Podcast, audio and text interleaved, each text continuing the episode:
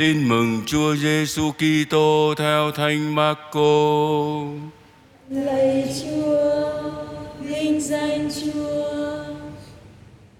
Đến thành Ca-pha-na-um ngày nghỉ lễ, Chúa Giêsu vào giảng dạy trong hội đường. Người ta kinh ngạc về giáo lý của người, vì người giảng dạy người ta như đấng có uy quyền, chứ không như các luật sĩ.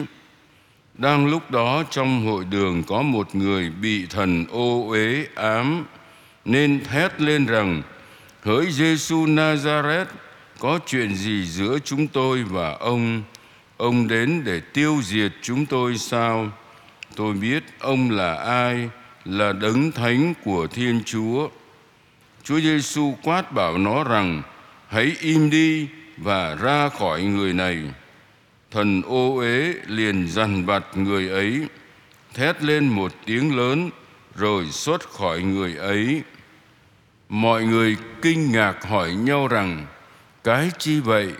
Đây là một giáo lý mới ư? Người dùng uy quyền mà truyền lệnh cho cả các thần ô uế và chúng vâng lệnh người. Danh tiếng người liền đồn ra khắp mọi nơi và lan tràn khắp vùng lân cận xứ Galilea.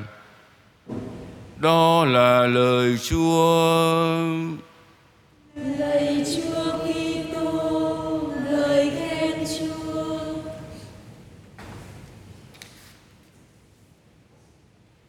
Kính thưa quý ông bà và anh chị em, cách riêng, kính thưa quý cụ, quý ông bà, những người yếu đuối, bệnh tật, những người neo đơn, những người đang trực tiếp dâng thánh lễ qua những phương tiện truyền thông xã hội.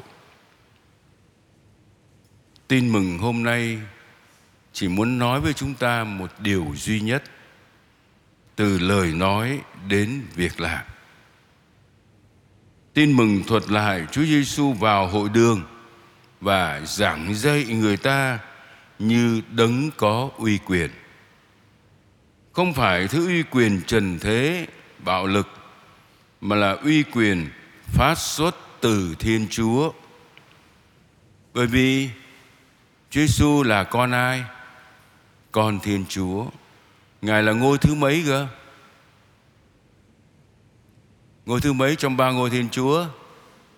Ngôi thứ hai trong ba ngôi Thiên Chúa. Ngài giảng dạy khác hẳn các luật sĩ. Qua Chúa Giêsu Ngài là lời, cho nên lời Thiên Chúa loan báo thật sinh động và kèm theo là thực hiện những việc làm yêu thương. Chúa Giêsu không có một cái chương trình nào khác, không có một cái agenda nào hết, ngoại trừ là loan báo tin mừng. Tin mừng của Chúa trong lời và trong hành động. Tin mừng Ngài rao giảng không chỉ bằng lời mà bằng những hành động yêu thương cụ thể. Không có kiểu yêu thương chung chung vậy. Không có kiểu yêu thương là đưa tay lên miệng, mi gió gửi lên, mi thật. Yêu thương của Chúa Giêsu Ngài ôm lấy những người nghèo, Ngài ôm lấy những người bị vứt ra bên lề xã hội. Ngài thấy người ta đói, người ta theo Ngài suốt ngày Ngài bảo ngồi xuống cho họ ăn đi. Cụ thể mắt thấy tai nghe, lời nói phải dẫn đến việc làm thì mới có sức thuyết phục. Chúng ta vẫn thường nói lời nói lung lay, gương bày, lôi kéo.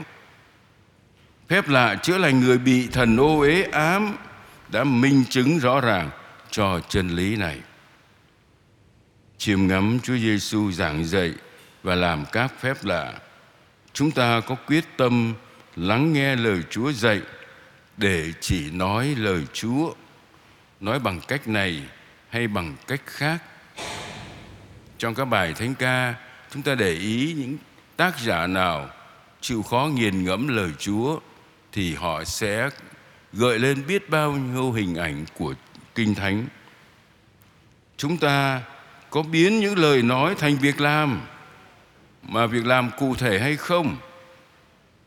Và lời nói rõ đi đôi với việc làm không?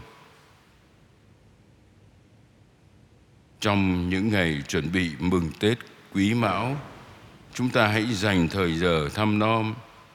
Cụ thể, thăm nom thật chứ không đừng qua điện thoại message cả một mùa giáng sinh, tôi nhận được rất nhiều message. Chúc mừng giáng sinh.